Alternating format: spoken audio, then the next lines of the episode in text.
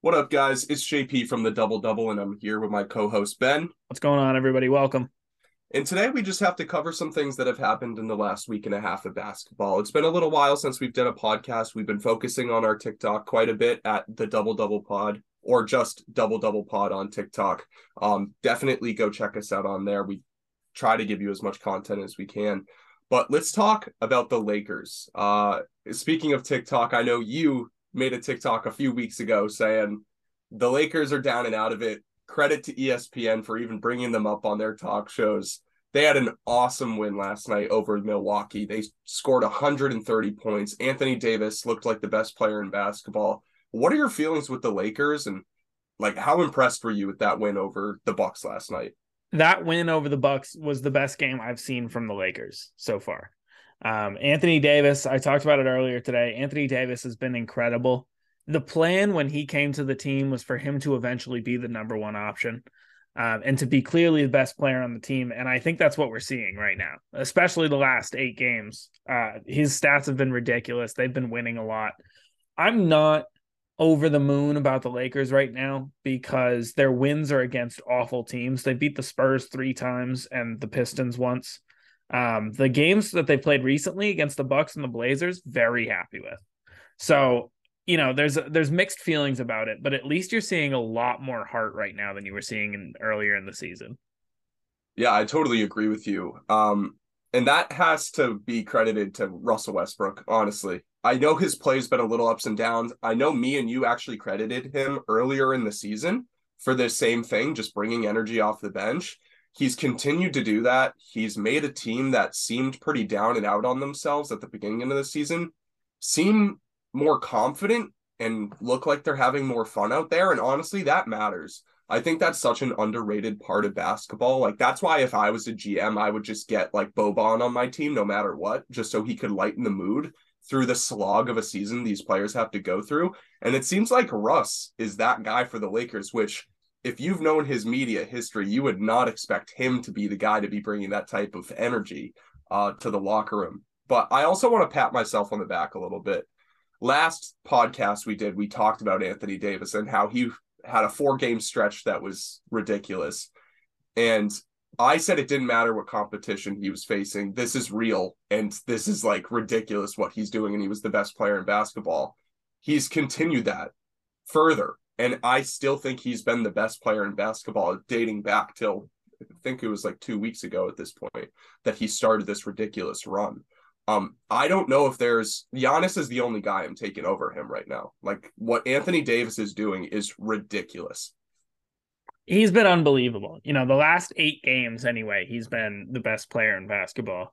Um, I still you know, the averages are what's crazy. I still am not overly impressed when you put up 35 against the Spurs without Jakob Poeltl, but to put up 44 and 10 against the Bucks, against a team that actually matters, and to see him scoring the way he used to score in New Orleans, um, I I saw a lot of mid range pull ups from him. I saw a lot of a comfortable deep shooting, and for the last two years or so, it feels like that's just been gone from his game. Um, so it's good to see that back, and with that back, he is a top 10 player. Who knows at this point about health? He might um, be a top five player. I'm if... I'm not going crazy until he can play games. That's um, fair. That's you know, fair. over an eight game stretch, he's been unbelievable, but it's a long season, and who knows how much of the season he'll play. But you know, if he's playing like this at the end of the season, he'll be a top three, top four player, arguably. I think what's interesting with Anthony Davis and just how we're going to look back on his career, it's going to be similar to like Grant Hill Grant Hill, when he came out of college, it was like this guy's going to change your franchise forever. And even though he made like six All Star games or whatever he made, he had knickknack injuries for his entire career that kept him from reaching his absolute pinnacle. He was he still played 19 seasons in the league, but he was never the life altering prospect he should have been. I think Anthony Davis is very similar. Like I think he could have a few MVPs in his trophy case. I feel like he could have had a few defensive player of the years in his trophy case, but there's always these knickknack injuries. It's crazy to see what he can do when he's just healthy and right and when he's like the number one guy on a team because it's clear you made a TikTok about it. He has been empowered to be the number one guy on this team now. He is the best player on this team and I think LeBron's totally cool with that I, I've just been happy to watch them play this well. I'm very I'm very happy about this. there's been a mentality switch with Anthony Davis too. I think we've watched him in the past, and I've compared him to DeAndre Ayton with this, where you watch him and you know he's capable of putting up more points, taking more shots, being more aggressive, and for some reason he just settles for like 24 when you know he could go out and get more. We're seeing him go out and get more. We're seeing him try his ass off and be. You're right. Be comfortable with being the number one guy. Uh, I I just want to see it keep up through eight games, I've been nothing but impressed. This is one of the best eight game stretches of the season, certainly. Uh, but I want to see it keep up. It would be awesome to see him play through a whole season. He's got MVP potential, but the Lakers just aren't going to be that good. And something I want to talk about with this team as well is Russell Westbrook probably had his best game of the season last night. He had 15 points, seven rebounds, 11 assists off the bench with zero turnovers. And that's adding just the energy diving on the floor. Like this is crazy to say that he Russell Westbrook of all people is diving on the floor for loose balls and shit. Um when it comes to trading those picks, they're usually attached to Russell Westbrook. If he continues to play this way, do you just keep him and trade the picks for shooters or do you do you still say hey like we want to get him off the team cuz it's honestly no cost off the Lakers back because at the end of the season, his contract runs out anyway. So now it's just, is he a positive to your team? And I think the no doubt answer is yes. Like he's bringing a positive impact to this team all of a sudden. The flip has been kind of crazy with that. With yeah, is Russell Westbrook now like an untradeable piece? Um, he's been awesome. I still, it's it's an interesting question. It's definitely worth asking. LeBron James is usually the dude who brings the leadership um, to teams, and it seems like Russell Westbrook has been the leader of like the locker room anyway. He's the one keeping guys happy. He's the one pumping everybody up. We haven't seen as much of that from LeBron this year. So if you're trading Russell Westbrook and you're trading those two picks, either LeBron James has to step up in a big way to be that locker room leader again, or you're just going to suffer a little bit on that end. Like the chemistry is just not going to be there. And also, I just think you're losing an asset at this point because the reason people wanted to get Russ off the Lakers is because he was a horrible fit and it wasn't working out. Well, now it's working out and now he has a defined role. He's coming off the bench. He's not even complaining about it. He's seemingly embraced it. I just I don't know. I view it a lot different than I used to. I I think keeping him on this team isn't the worst thing in the world. If you can, you know, get shooters like I mentioned on this podcast a few weeks ago, I know we're going to keep bringing up these picks over and over again until they actually get moved. But Sadiq Bey and Bogdan Bogdanovic, if they get put on this team and you have Russ on off the bench, I don't know. This team, I don't know. We have to wait till the trade deadline, but I, I'm more confident in Russ than I have been in his entire career, which is hilarious at this point. I like the switch. It's definitely it's cool to see the switch. Um, he has been impactful. He's not the reason the Lakers have lost so many games this year, but let's see them continue this play against better teams. Uh, beating Portland, beating Milwaukee, especially is great. Milwaukee Bucks have always have looked like killers this year.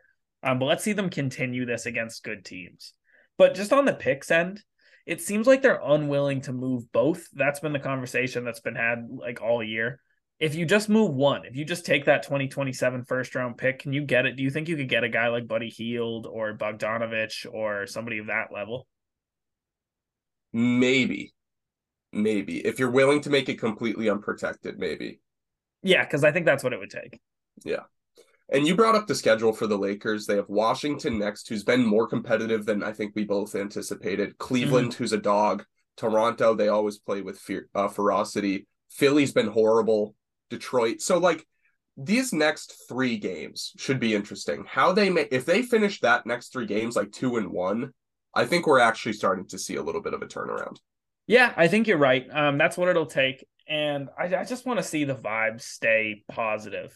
Um, I, you know, Russell Westbrook. If you've watched him on any team, you know that's what he brings to teams. He tries hundred percent every second he's on the floor. He wants to win more more than anybody else.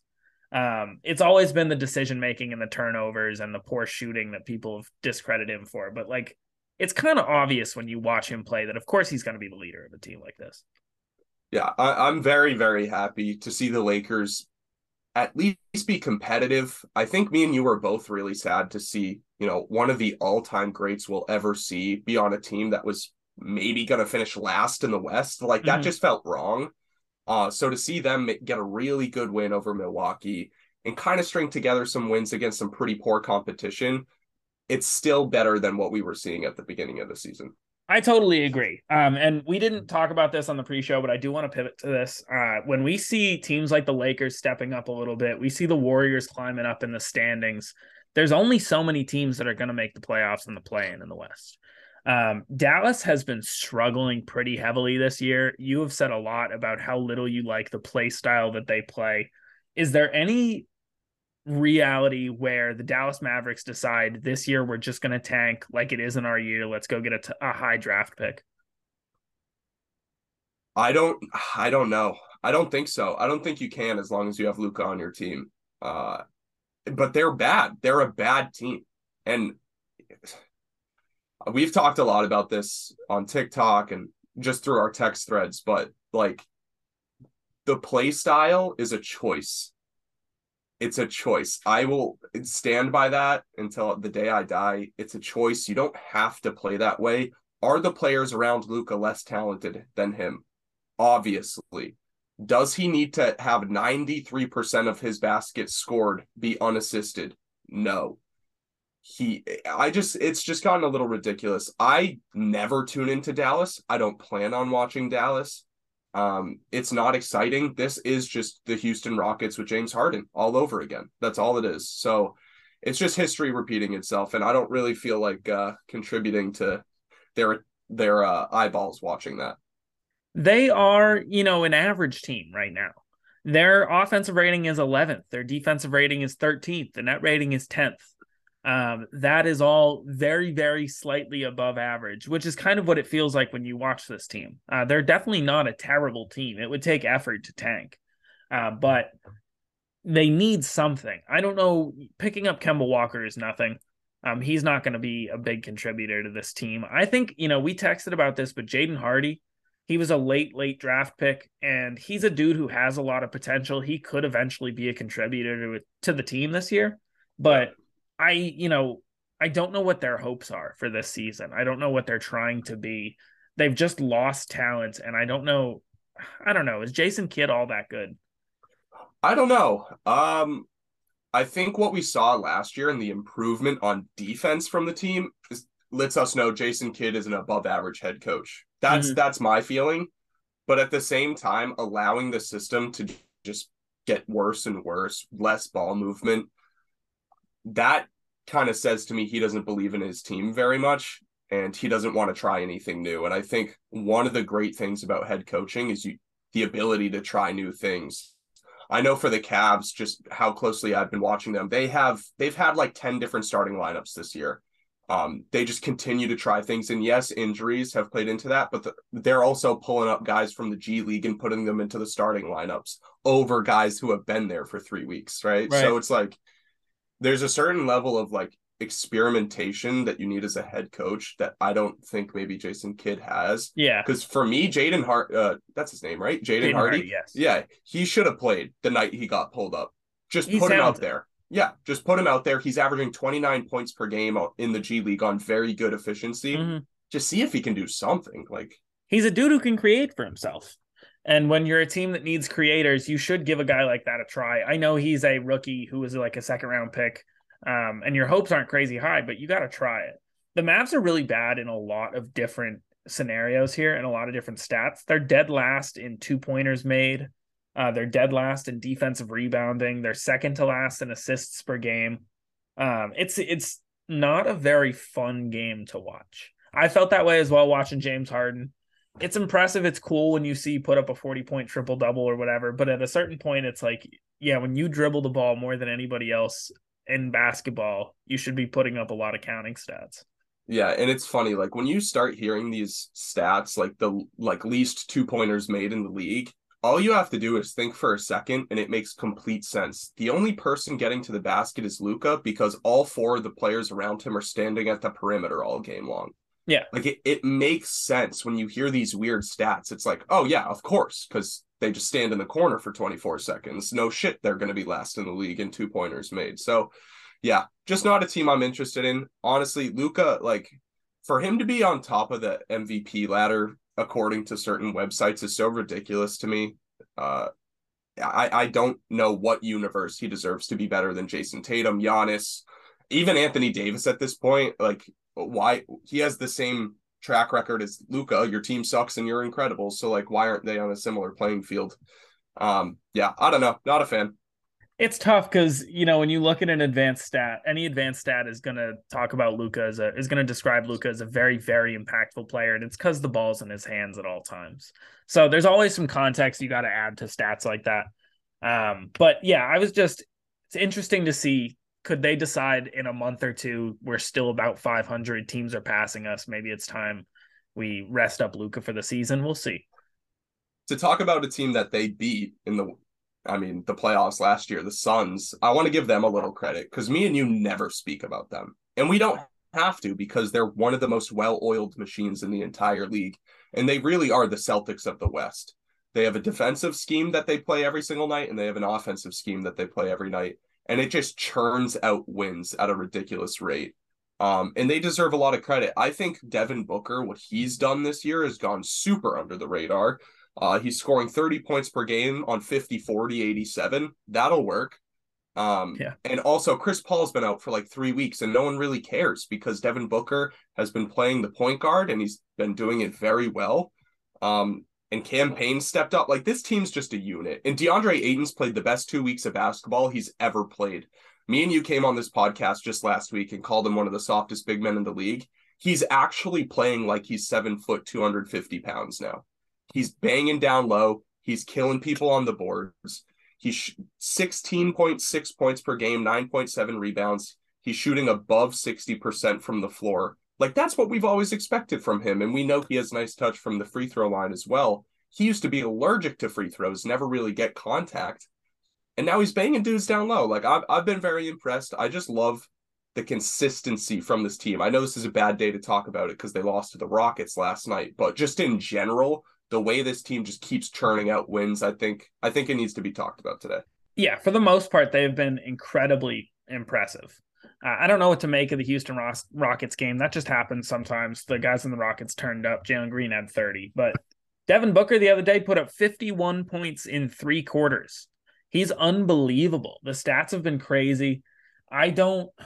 I, I you might be alone in the camp of is Donovan Mitchell uh, equal to Devin Booker right now. I'm not sure what the answer is. Uh, feels like it's Devin Booker, but he's given a bigger role on this team.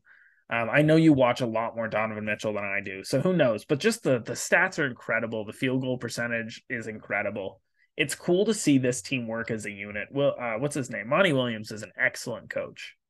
I had some doubts when he was shitting on DeAndre Ayton, or just you know being passive aggressive to DeAndre Ayton uh, at the offseason. But I think I was blaming Monty Williams for something that's probably DeAndre Ayton's fault and seeing him locked in and engaged and being great this year, it's it's cool, man. It's what I wanted to see. Yeah, and I just did a little check on basketball reference. Donovan Mitchell and Devin Booker, their stats are almost identical. It's actually pretty funny. So go check that out. I think they are. They really are on even footing, those two guys. But I think Devin Booker's meant more to his team this year because of the absence of Chris Paul. Like if if Mitchell's having an off night, it doesn't matter because Garland and Mobley can kind of pick up the slack. For yeah. for Booker, it really is like I'm the guy. I'm the guy that this whole entire offense runs through. And if I'm having a bad night, things become a lot harder for us. Um, so yeah, I, I've just been impressed. And yeah, the Monty Williams thing, like he is one of the best coaches in the NBA. I think he's just a figurehead of that organization. I feel like he's such a like he's just a cool dude. I remember after they lost to the Bucks in the finals, like he went into the Bucks locker room and just like thanked them for the challenge. I was like, mm. what the I've never seen that type of like humility in my life. Um, but I just think that's a good guy to have at the top of your organization personally. I'm surprised the stats are so close with Mitchell and Booker. Um, I you know it's it's definitely a fair conversation. I do think Booker means more to his team, but Donovan Mitchell shooting 44% from three so on nine attempts. So you know, there's there's pros and cons to both guys. Both guys. Um, uh, Monty Williams a, is awesome. Just a quick drop. Donovan Mitchell went seven for nine from three last night. He is a freakazoid. He's he a, the only player that hit has hit more threes than him this year is Steph. He, he's on a tear. He is unbelievable. Yeah. So I maybe I was totally off with that. Uh, but Monty Williams could get another coach of the year. I think at this point, the way the Celtics are playing, it's got to be Joe Mazzulla because he's a first time head coach. Yeah. Um, but Monty Williams is just that guy as a coach. He's he's it's so impossible to make a top three list of coaches in the NBA.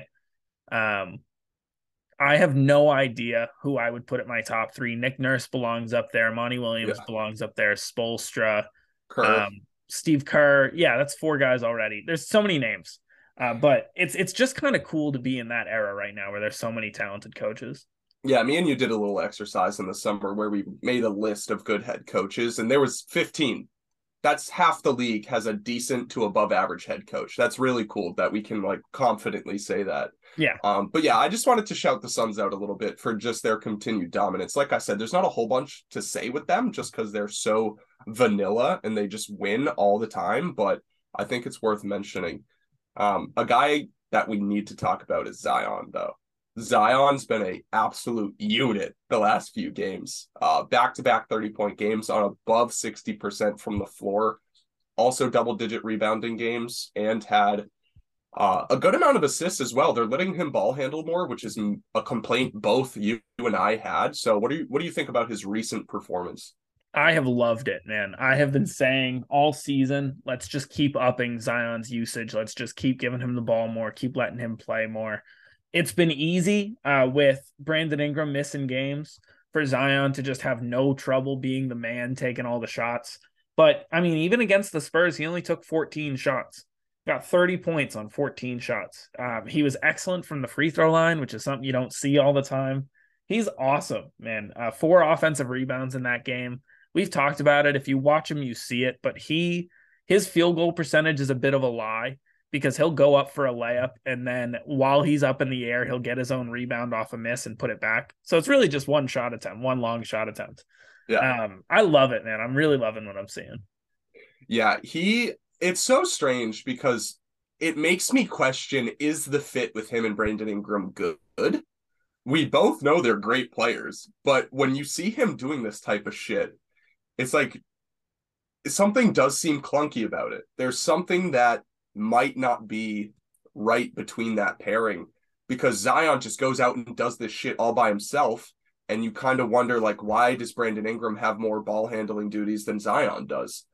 Or why does he average more shots per game than Zion does? It's a weird balance they'll have to figure out at some point because, you know, Brandon Ingram was a great prospect in school, but he wasn't being touted as, you know, this is one of the most unique basketball players we've ever seen, like Zion. Yeah. So, like, there's got to be some level of consistency moving forward with who's getting these shots and who's handling the ball. Yeah, it'll be interesting, man. I still think they both deserve a solid chunk of the uh the ball handling efforts. Brandon Ingram is still great. He's yeah. not, he's just he's a mid-range killer, but his passes are excellent. He is one of the better forward passers in basketball. Yeah. Um I if anything think just CJ's usage needs to be turned down even. Yeah. Uh, it's good that we're seeing Zion being the guy with the ball in his hands a lot. I think that needs to continue. But when BI comes back, I think you can kind of just stagger their minutes and have both of them be the man with you know four bench units, four bench guys around them. Yeah, and that could that could actually just be the answer I'm looking for, right? Where it's like you know CJ McCollum clearly the worst player out of those three. There, it's not really even a question. Yeah, maybe he's the guy where it's like, dude you really are just going to hit open shots, pass the ball to these two guys, and then if we're running out on the shot clock, you can go cook for yourself and try to get us a tough bucket. But other than that, like let our best players do the work for you. Yeah, yeah, that's that's the perfect plan. Um, I don't think they have a problem. I don't think they have a need to worry at all. They're 14 and 8 right now. They're the third seed in the West. Right. Um, it's not like things are going wrong. Um, I wanted them to be a four seed this year. I thought they were going to be a home court advantage team. Kind of looks like they're going to hold on to that. Health is the biggest factor here. If Zion's able to play 65 ish games, I think it's almost a guarantee that they hold on to the top four seed. Yeah, he's too good to let the team lose, honestly. That's what it is. Like what he's doing right now kind of just shows you what he was being touted for out of college. Like the second he touches the ball, he gets double teamed and then finds someone wide open for three. And that formula is going to work every single time. If people are taking threes with 12 feet of space, they're going to go in. Um, so yeah, it's not like a huge worry, I would just it's so weird. Whenever I watch them, it feels clunkier than it should. And then last night I watched Zion and you know he's free flowing and it just feels easy.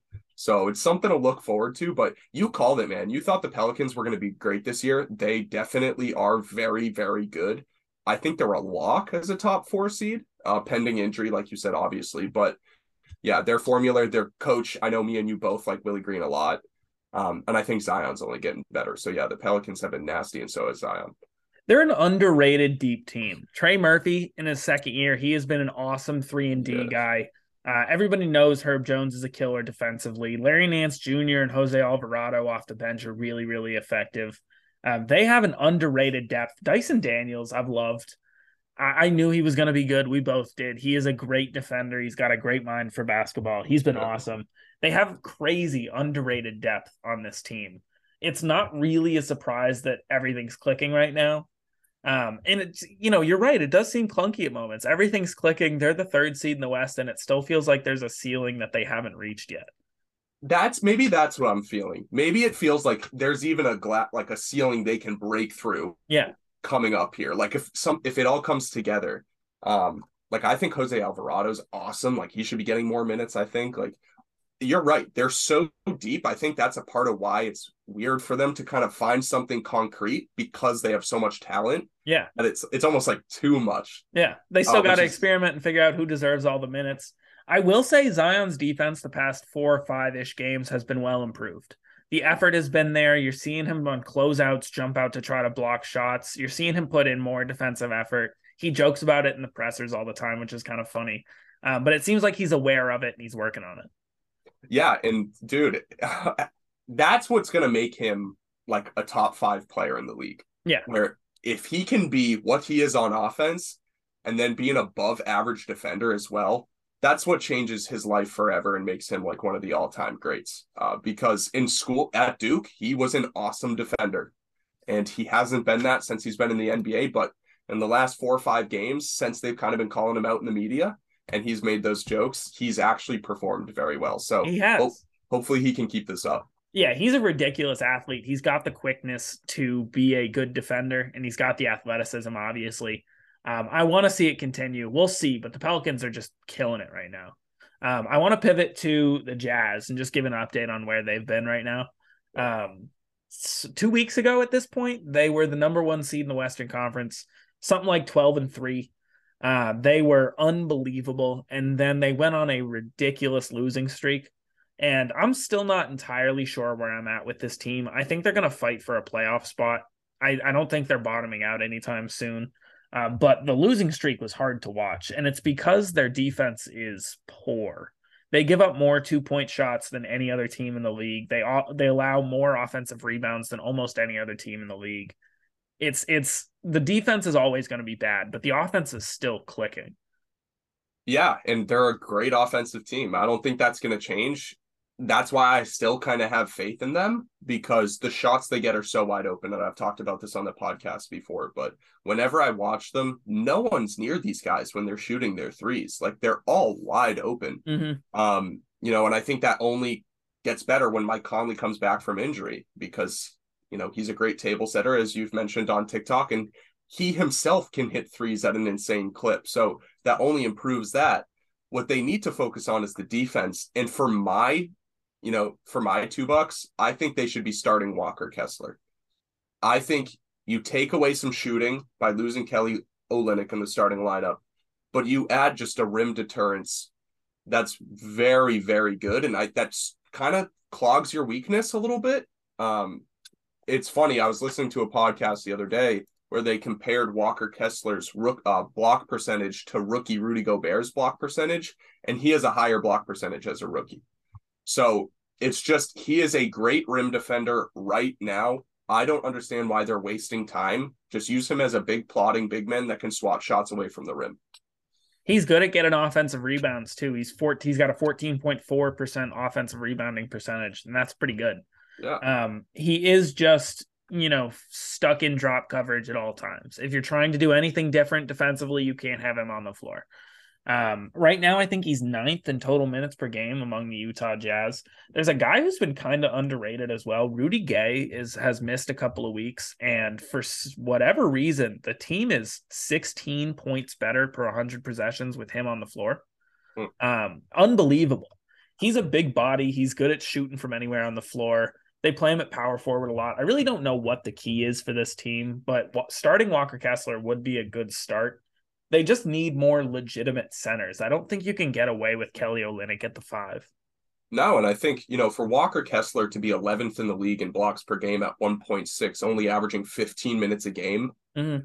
like that's that tells you something. Let this kid play like 28 minutes a night. Like it's gonna work out for you. And you know, you brought up how like putting him on the floor keeps them trapped into drop coverage. That's completely true, but at the same time, it's better than what they're doing mm-hmm. um, because they're just like you said, they're giving up two point shots at too high of a rate to really keep up with offensively, even though they're like one of the five best offenses in the league.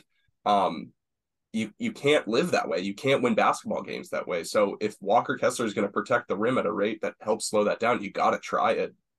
I think you're right. Yeah. Part of their offensive greatness comes from the fact that they put out five guys that can shoot from anywhere on the floor and that are all pretty mobile. So you do have to change your offensive scheme a little bit when you bring in a guy like Walker Kessler.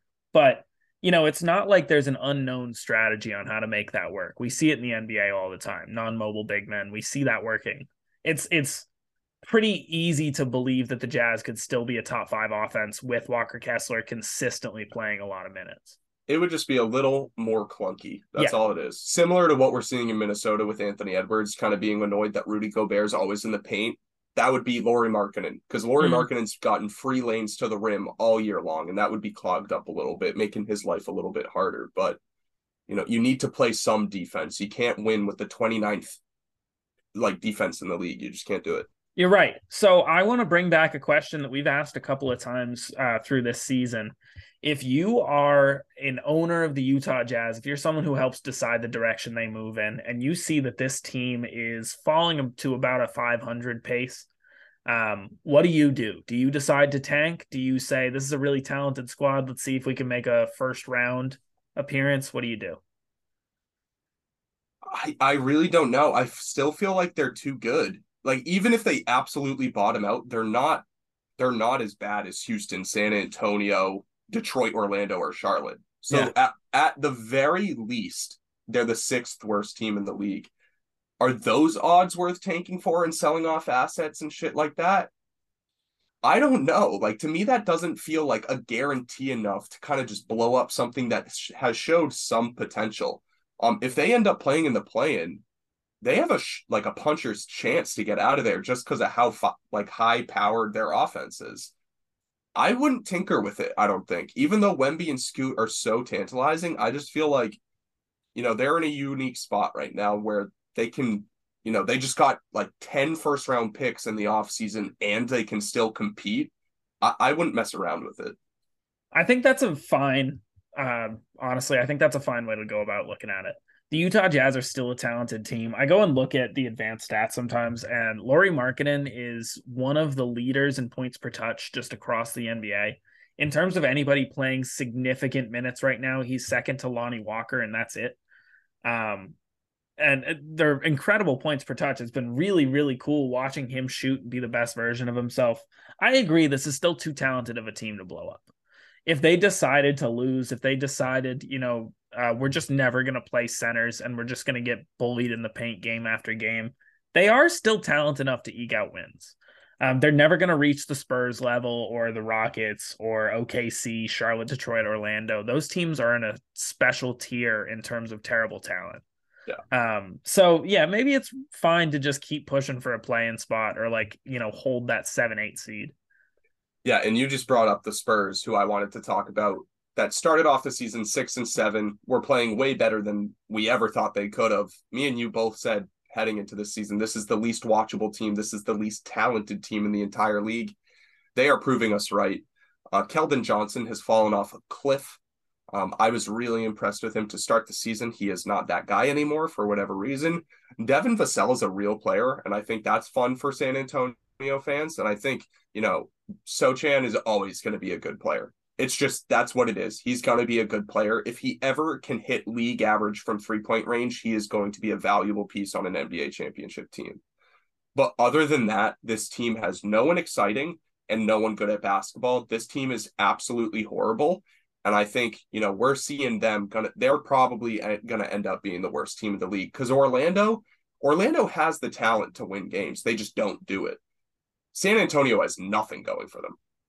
Yeah, they're not very watchable. They're not very entertaining. Devin Vassell is great, but even he's not like some showstopper that you tune in to watch. No. Um, th- we were right that they are one of the worst teams, one of the least talented rosters in basketball, if not the least talented. Their offensive rating and defensive rating are both second to last in the NBA. After the start that they had, um, after the assists that they had, the assist numbers that they had early, they're still second in the league in assists, but that doesn't always mean you're going to be a great team. Yeah. Um, they're not watchable at all. I hope it works out for them, man. It's it's the more we talk about the tanking teams, the more I think about how worth it is a 14% chance. If you're the Spurs, you don't have a choice. There was no universe where you were going to compete this year. No. Um, so it's fine. But if you end up with the fourth pick, you know, it's just a waste of a year. Yeah it that's what people don't understand i think about the tanking thing. You're you're still a fan. You still have to watch these games. If you're watching your team get beat by 34 every single night just to get like an above average role player with the sixth pick in the draft like are you pumped that you just had to wait a year for that guy? No you have a 14% chance to actually get a guy that will change your franchise. This isn't a guarantee hey we're going to suck and then we're going to be great that's not right. it's not linear like that ask the kings right? So right. yeah, I if you're a Spurs fan, like you said, Ben, they didn't have a choice. So you you kind of just got to live through it. But for the teams deciding, hey, like we're really gonna suck, that's what you have to weigh. Yeah, honestly, the Spurs had no other option. You'd rather this than for Popovich to try to be like coach of the year and to coach this team into like a sneaky 10 seed for some reason. Um, like there would be no goal. There would be no point in doing that. So it's good that you're just like, you know what, we're gonna be as ass as we can possibly be. Uh, the last time they won a game was November 11th.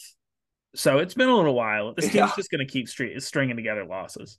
Yeah, and sneaky underrated part about the San Antonio Spurs offseason, when they traded away DeJounte Murray, they got three unprotected picks from the Hawks. I think that's a pretty good deal for the Spurs. I think I've kind of viewed the Hawks as underwhelming so far. Um, they're 13 and 10. I don't really categorize that as like a world beater. I think there's a lot of teams below them that could pass them, like Indiana, that they could pass them. Brooklyn getting better. Toronto's been unhealthy all year long. They could easily pass them. Miami's still figuring things out, excuse me. Obviously, Philly when they get James Harden and Tyrese Maxey back. So it's like these aren't going to be like the 27th pick in the first round. Like they should be like anywhere from 15 to 20. And I think, you know, to give you another shot at the apple, I think that's, you know, that's an underrated part of the Spurs rebuild coming up. Even late first round picks have guys that you know are going to be successes. Every year we see guys picked in the late 20s who are juniors in college, who are rock solid role players, and that's all they're drafted for. Um, and every rebuild needs those guys. So even if the Hawks are incredible and you get the 25th pick, you could still most likely draft a reliable role player. And I mean, that just helps. Um, the Atlanta thing is interesting. Trae Young is fifth in the NBA in usage percentage right now. And I really thought his touches were going to go down with DeJounte Murray being brought onto the team, but it absolutely hasn't happened. But they're still fourth in the East right now. So there's really no reason to panic. They're still, you know, they're tweaking things. Things are going to improve. Um, yeah. I don't really know how I feel about them. If I'm a Hawks fan, I would be panicking. Um, 13 and 10 isn't horrible. DeJounte Murray's been very good. AJ Griffin's been a honestly like a wild success. Like the fact that me and you, I texted you that night when the Cavs drafted Ochai Agbaji. Fuck, we could have gotten Griffin. Um, he's been really good for them but they are last in the league in threes. Only like the Lakers are their own thing. They're the worst in the league at 30th, but other than the Lakers, they're 29th. Yeah. That's weird for a team that has Trae Young on it, that has AJ Griffin on it. And we know in this league, to win a lot of games and to win playoff series, you need to be able to hit threes. And they can't do it. for whatever reason, they cannot hit threes. They just don't have the guys anymore. They lost Kevin Huerter and they lost Gallo, and those were the guys that were chucking up the threes for them. So if I'm a Hawks fan, I'm concerned.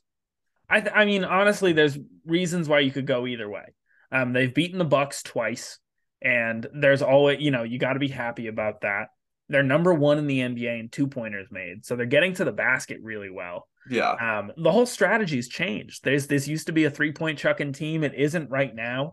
Um, who knows, man? It's it is it is just weird the stats that they have.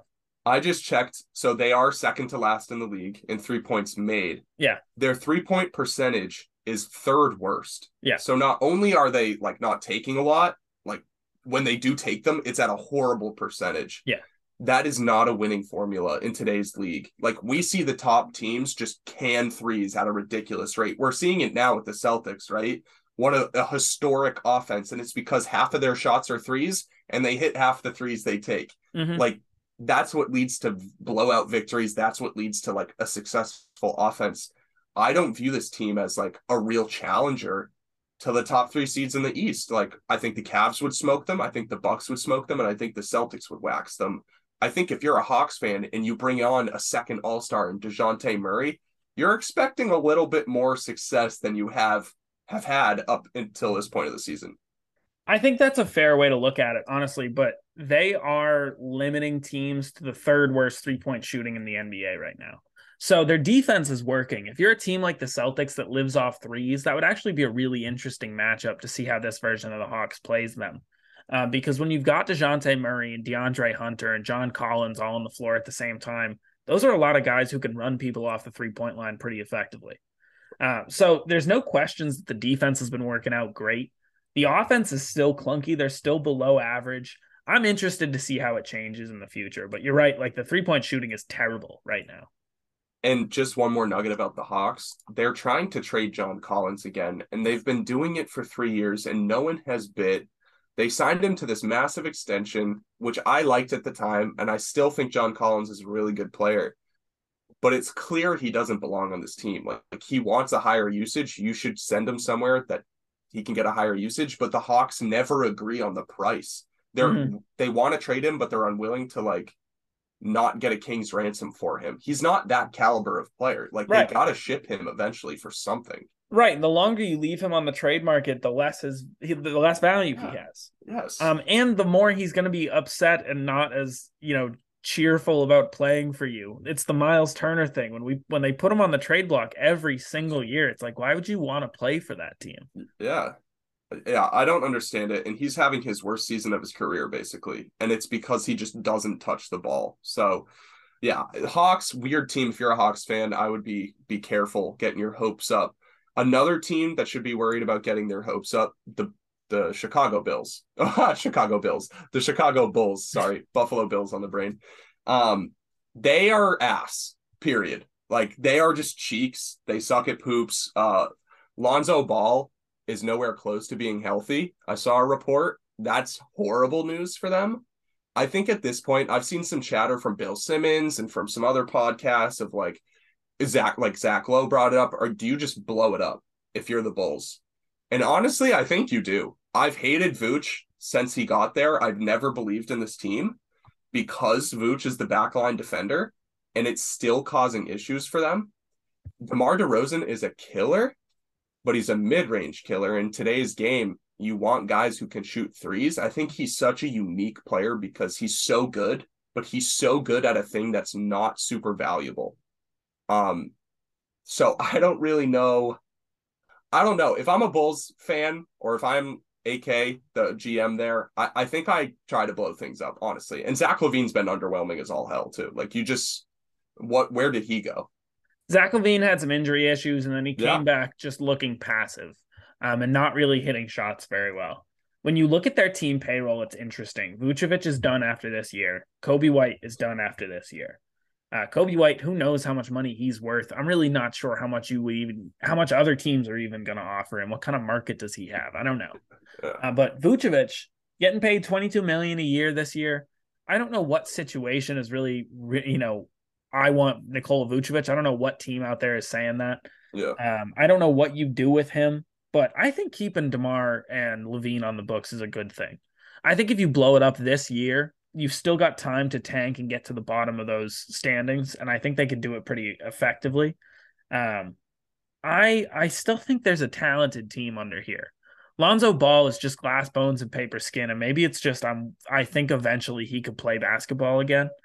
Um, but you know that may be a stupid thing to think, but when you when you watch this team when they were healthy, Lonzo, Caruso, LaVine, DeRozan, and Vooch all on the floor together, the offense was perfect and the defense yeah. was sick. Yeah, they flew around the court, and the point of attack defense was ridiculous. Yeah, uh, Caruso and Lonzo were literally all defense caliber players when they were healthy together. Mm-hmm. And then it just ended very quickly. And with the Lonzo thing, it's funny you said that like maybe one day he'll play basketball again. I have this new philosophy, and it was created because I'm a fan of Kawhi. I'm just pretending Kawhi's retired. His career's his career's over. I'll never get to see him again, and I I'm happy with what I got to watch from him as Alonzo guy yourself, I think you need to adopt this because I don't know if we're ever seeing that dude again. Dude, I, I mean, I might, I might have to. That's a funny way to look at it, dude. I just, I remember if you've ever watched Lonzo, if you watched him in college at UCLA, he was incredible. The way he pushes the pace is amazing. The way he plays defense is amazing. He is like the ideal role player on any championship level team. Um, but could you put a top 10 pick on this team? Um, could you keep most of this core around? Could you tank this year and throw in another maybe top eight pick to this team and maybe be something? Um, I don't know. Well, their pick belongs to Orlando. Ooh, so what would they blow it up for? It's top four protected. So if they get into the top four, it's theirs. If they oh. don't, it goes to Orlando. So you're yeah. taking a risk of like, if we throw this to the dirt, we get to get Wemby Scoot you know, Nick Smith Jr. or Amen Thompson, right? But if I mean you suck anyway right now, right? So the pick's going to Orlando and they get a top 10 pick out of it. Yeah. But if you really suck, at least you get to keep your own pick. But what if you what if you can't catch up to the mat or what if you can't catch up to the Pistons or the Spurs or the Rockets right. and you get a fifth pick? Right. You know, right. that's that's, then, that's very realistic. Very realistic. So it's kind of one of those things where, you know, I think for them, trading away assets is a good thing because they fucked up the Orlando Magic trade so bad. Mm-hmm. Like Franz for Vucevic, straight up horrible trade. Yeah. But they also got Wendell Carter Jr., who's better than Vucevic, straight up. And they have this year, like it was just a disaster for the Bulls. So if you can recoup some assets from trading some players like Zach LaVine, DeMar DeRozan, whatever, and you make your team worse so you have a chance at keeping your own pick this year, I wouldn't be mad about it if I'm a Bulls fan, to be honest with you. I really because the, the Bulls have just been middling. That's all they've done. They've just been middling. So if you could maybe choose a direction, you always say, you've said this a ton on this podcast. The worst place to be is the middle. You got to choose a direction. Yeah, yeah, you do have to choose a direction. And the Bulls are kind of set up to be an okay team for the rest of time. Um, and like that's just not what you want. You're right. Um, I I'm not a believer that tanking would solve any problems. I think they would okay. tank and just not be able to catch up to the worst of the worst. Um, but you know, then it comes to okay, so you have to make trades that improve your team. Um, what do you do?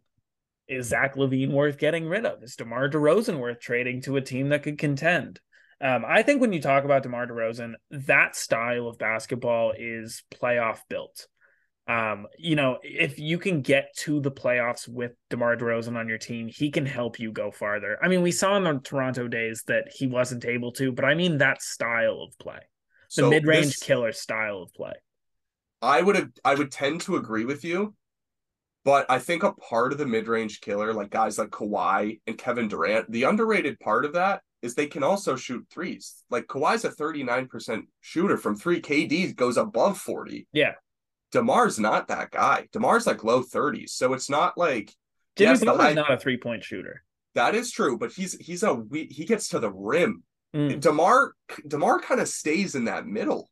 It's not like he pounds the rim over and over and over again. It's a lot of tough, like contested twos that go in. Yeah. So it's it's a weird balance with him. I think he's a valuable player, but I think his play style is so unique. He's kind of like Sabonis, where yes, he's a valuable player, but it's such a unique play style that you kind of have to work around it. Um, if if someone offered the Bulls right now three unprotected picks for Zach LaVine, no players coming back, just three unprotected picks, would you say yes? I don't think so. I would say yes so quick. I think you need somebody coming back.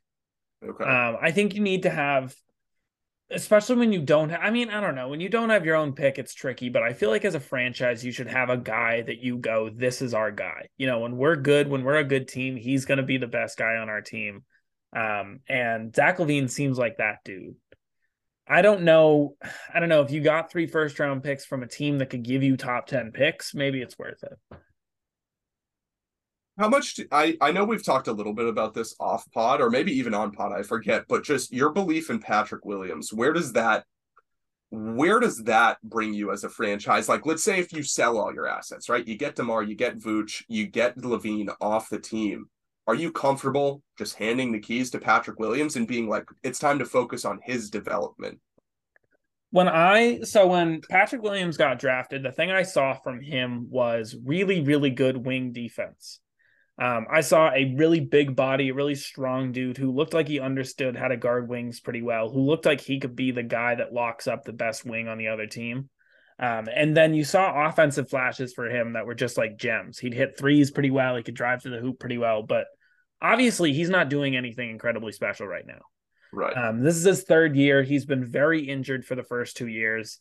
I think I could be interested in watching a season where Ayo and Coby White and Patrick Williams lead the team and you ship off your best guys. But I don't think Patrick Williams would ever be, I think at best he's maybe like the third or fourth best player on a good team. I He'll feel never the be same the guy. Yeah, I feel the same way. There were flashes of like some baby Jaylen Brown there for a little bit, Yes. but he's extremely fragile, super inconsistent, and has no aggressiveness on the offensive end of the ball. So, Mhm. you know, the flashes we saw died quickly for me because there was so little consistency of it. But for me, like if you have him on your team in Ayo, who I think is a good player, and you just create a treasure chest of picks, I think it's interesting for Chicago because they're actually a desirable market, right? Mhm. They're a huge market. They're going to get decent draft picks at least for being bad, right? That mix of like, okay, you you're going to have probably a top 7 pick every year because you're horrible. You have okay young talent and we're a desirable market. It's interesting to me. I think it I think that might be the way to go. I think it could be. I, you know, I always like seeing Chicago do well. Chicago Yeah. and New York are the two teams that you just kind of want to see doing really well. Um, they are a big market. Maybe you could pull a big star there. I'm, yeah, you're right. It's it's a it's a definitely an avenue. You could do it. I think the Dallas Mavericks should do everything they can to try to trade for Zach LaVine. Yes, Um, that would be a perfect win-win trade. Yeah. I, th- I absolutely think so. I don't know what sort of assets the Mavs even have. I don't know what the Bulls would want. I don't know how you make that happen, but if you're Dallas, I think you have to do everything in your power to try to get him. Yeah, because the way, yeah, we went over it, but the way they're playing is just not going to win games. And I think, you know, LaVine next to Doncic would be a perfect fit, in my It would opinion. Um, LaVine in transition would be a great outlet guy. absolutely. Uh, as another creator, yeah, it would be a really, really good fit. So, yeah, the Bulls are an interesting spot right now. Hopefully, we see some clarity by like the All Star game with them Yeah. because just Alonzo, if Alonzo stayed healthy, we'd be talking completely different about differently about this team. This would be a top four seed in the uh, East, above Atlanta, and this team would be like fun to watch. Like I haven't tuned into a bunch of these games this year because I don't really view them as like a contender or a team that can really you know, surprise me with anything just because of the injuries they've had to deal with. Right. No, I mean, that is where they're at. They're going to be okay um, perpetually with this team unhealthy. Um, it's crazy how big of a, a tone shifter Lonzo is. This team goes from like, you know, middle of the pack at best to like one of the most entertaining teams in basketball, just adding Lonzo Ball. I, I agree, but it's kind of crazy. You you said it. He's literally the perfect role player. And put him next to Alex Caruso, like that's maybe the best defensive backcourt in the league. Mhm. So it makes sense why he has such an impact. But yeah, you like a role player changes so much for this team. It's interesting. Um, but I think that's probably going to do it for us, unless you have something else on your mind you want to put out there. I've got nothing really. Um, Celtics lost, and you know, I talked a little bit about just the mid-range killing, and so I'll just talk about that just for yeah. a brief second before we go. Um, that's what's going to be the killer for the Celtics this regular season. It'll be interesting to see how what adjustments they make come playoff time. But we've seen now Jimmy Butler, Kyle Lowry, Tyler Herro, uh, Donovan Mitchell, Caris LeVert, and who was the last guy I'm forgetting? DeMar DeRozan. Those are all guys who can get to shots in the mid range and hit them pretty effectively. And they all scored buckets against the Celtics in Celtics losses. Um, that's what this defense is designed to do to run you off the three point line and get you into the deep twos. And it's going to be interesting to see what they do against guys who can actually hit them. Yeah, uh, Rob's coming back very soon. So we're going to see a probably a defensive shift for that team very soon. Uh, the Cavs are a unit. I want to drop some Cavs stuff before we go now. Um, the Cavs are a unit. They beat the Magic last night. Yes, it's one of the five worst teams in the league, but it was really fun. Donovan Mitchell is unstoppable. It's fucking crazy how good he is at. I didn't know he was this guy. Maybe he took a step up from when he was on the Jazz to now, but every single night expect 30 on good efficiency. Um, and I think, you know, Garland and Mobley playing off of him gets him such wide open shots and such great looks. Mobley's been really, really good as well the last like week and a half. So, yeah, I've just been super impressed with the Cavs. I think Cavs and Celtics are both very good teams. Cavs are the number one defense in basketball right now. Um, it's it's unbelievable. Evan Mobley's incredible. Jarrett Allen's incredible. Donovan Mitchell is that guy. Um, I've been seeing that he's been going to Ohio high school basketball games he brought Darius Garland and somebody else, one of the other Cavs members to like a high school game. How that's just awesome, man. It's cool to see him like fully embrace Cleveland and really love being there. Yeah. You don't and see that very often. You really don't. And he did it in Utah too. When he was first Absolutely. brought there, he would show up to random families' barbecues and stuff like that. He is the type of player that really buys in. And that makes me really happy. Like that makes me feel like in three years I don't have to worry about free agency. Like he'll be right here in Cleveland. Yes, he's a dude you just want to root for. Yeah. Absolutely. Um, I think that'll do it though. I think this is just a good recap what's going on in the NBA right now. I think we'll come back soon and give our thoughts on awards because we're about at the quarter point of the, the season. Uh, but that'll do it for me. All right. Peace. Peace.